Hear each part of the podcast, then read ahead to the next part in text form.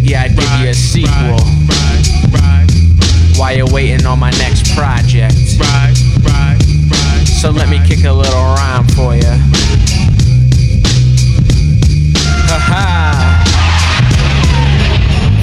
Six, seven on a beat of 911. Smashing through your home, aiming for some domes, you're up in heaven. Now I'm on your couch, probably in your mama's house, where a rapper stays when I know he's falling down and out with his luck. Barely making a buck, a shitty job, a shitty truck, and the clown thinks his rhymes don't suck. The shit was fucked up one day reality snuck up and snuffed the kid with two shots to the wig like fuck, fuck.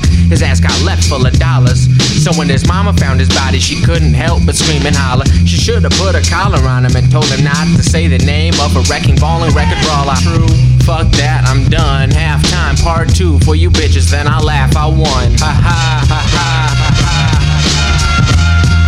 Stay tuned every day. I got a new project on the way. No matter what day you hear this play, stay tuned every day to hear the next words I say. Check it out. Check it out. Check it out. Check it out. Check it out.